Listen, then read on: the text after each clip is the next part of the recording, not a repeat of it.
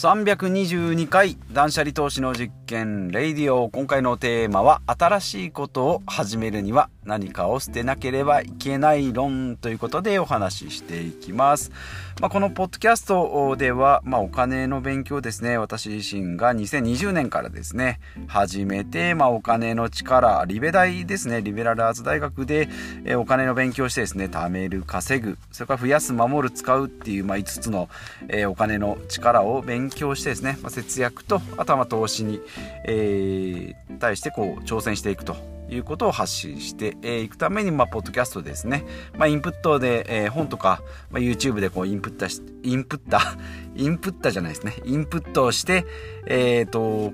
このポッドキャストで発信していくアウトプットしていくというまあ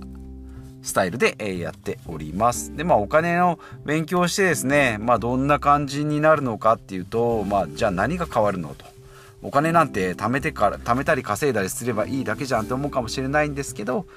まあ金持ち父さん、貧乏父さんですね。お金の本といえば、という金持、ロバート清崎の金持ち父さん、貧乏父さんでいうところのですね、えー、まあキャッシュフロークワドラントということで、まあ4つの、えー、まあスタイル4つの分類がありますよと。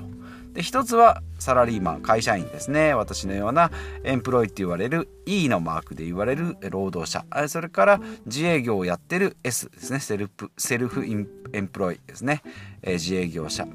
でそれが左側の、え、世界におります。で右側にはですねビジネスオーナーということで、まあ、ビジネス会社を経営する人たち。それから右下に investor っていうですね投資家ですね。でビジネスオーナーは労働力をこう使って人を使ってですね、えー、商売をしていくインベスターというのはまあ投資家なのでお金を使ってですね、えー、市場経済にお金をこう流していって増やしていくと。いうことで、まあ、こちらの右側の世界に行かないとお金っていうのはどんどん増えないよと。左側っていうのは、えー、労働者であってもまあ言ったら自営業者自分でビジネスを持っているような人でもですね結局自分が働かないとお金が生み出してくれない、えー、世界におりますので、まあ、少しでもですねまあ資産運用なんかでも気持ち的にはインベスターの方に行きますので、まあ、一気にですね行くことはできないけれども徐々に、えー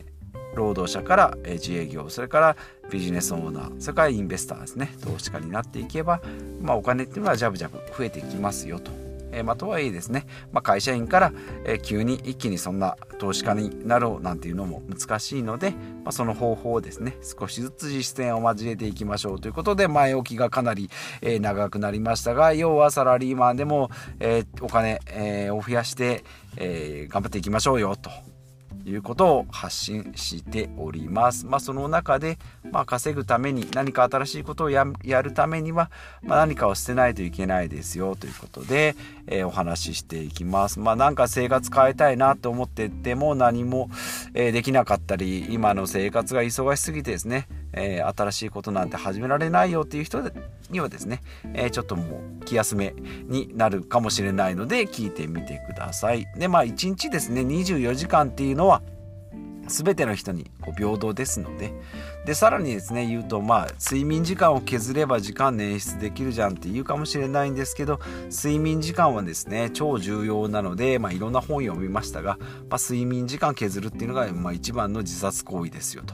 まずパフォーマンスが落ちないし健康面でも悪いしでそれの悪循環が続いてですねネガティブな考えにしかならないしってことでまずはたっぷり寝ましょう。ね、8時間ぐらい寝ましょうで人によってですね、え私ショートスリーパーなんですって言って、え23時間で大丈夫よっていう人も中にはいるらしいんですけどとはいえやっぱり寝た方がいいのはもう間違いないと。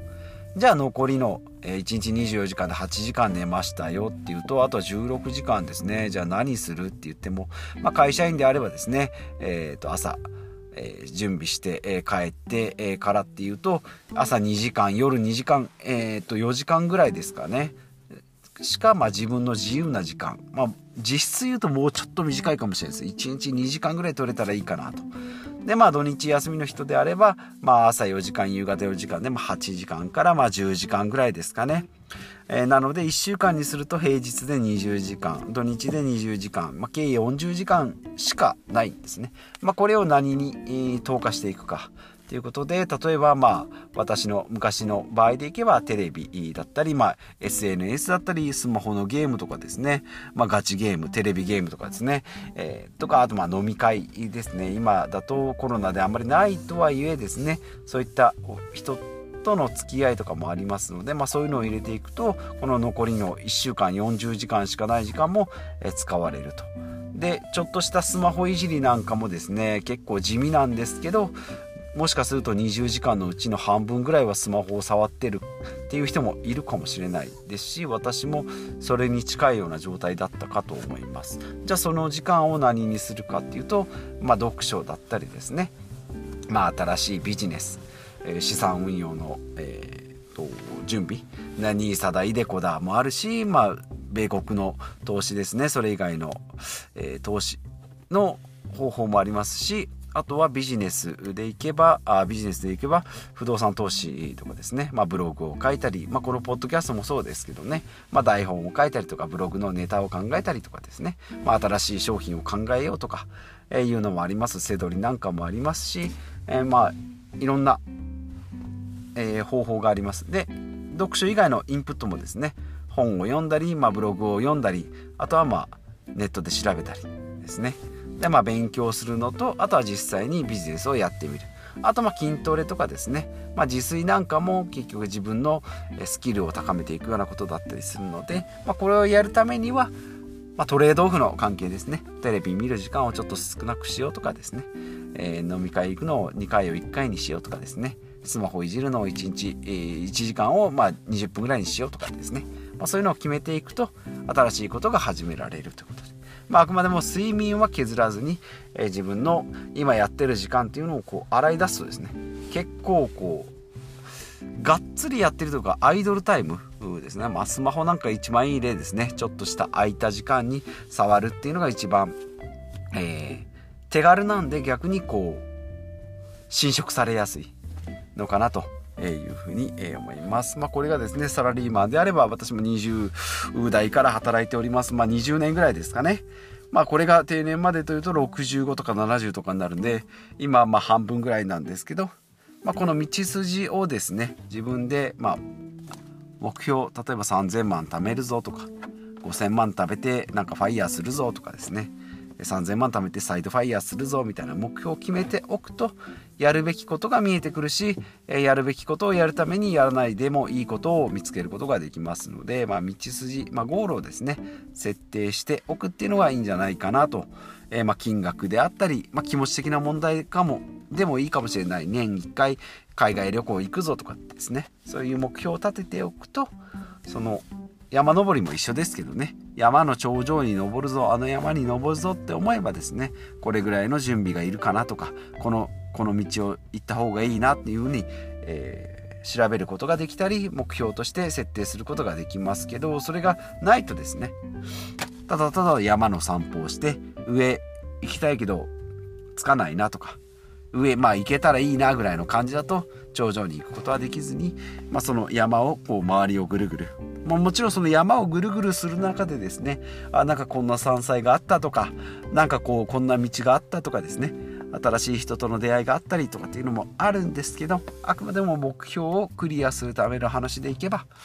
ちゃんと頂上への道筋を調べていくっていうのが、えー、大事かなと、えー、思います。私もですね去年からですかね。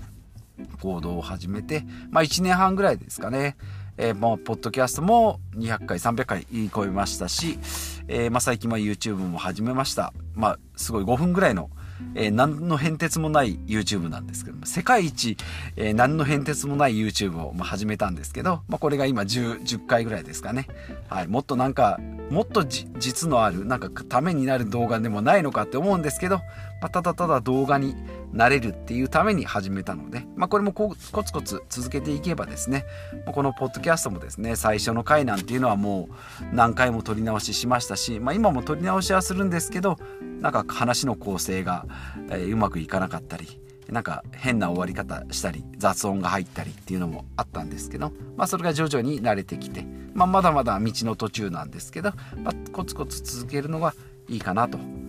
思います。ですので、まあ、皆さんもですねもしやりたいことがあればまずこのポッドキャストを聞いていただいてで、えー、ツイッターコメントに、えー、上げていただければですねこのポッドキャストのまた励みになりますし、まあ、このポッドキャスト内でご紹介していきたいなと思いますので、えー、コメントをですね、えー、どしどし、えー、今まであまり募集してなかったですけど、え、コメント募集しておりますのでよろしくお願いします。ということで今日は新しいことを始めるには何かを捨てな何かを捨てなければいけない論ということでお話ししてまいりました。ではまた次回お会いしましょう。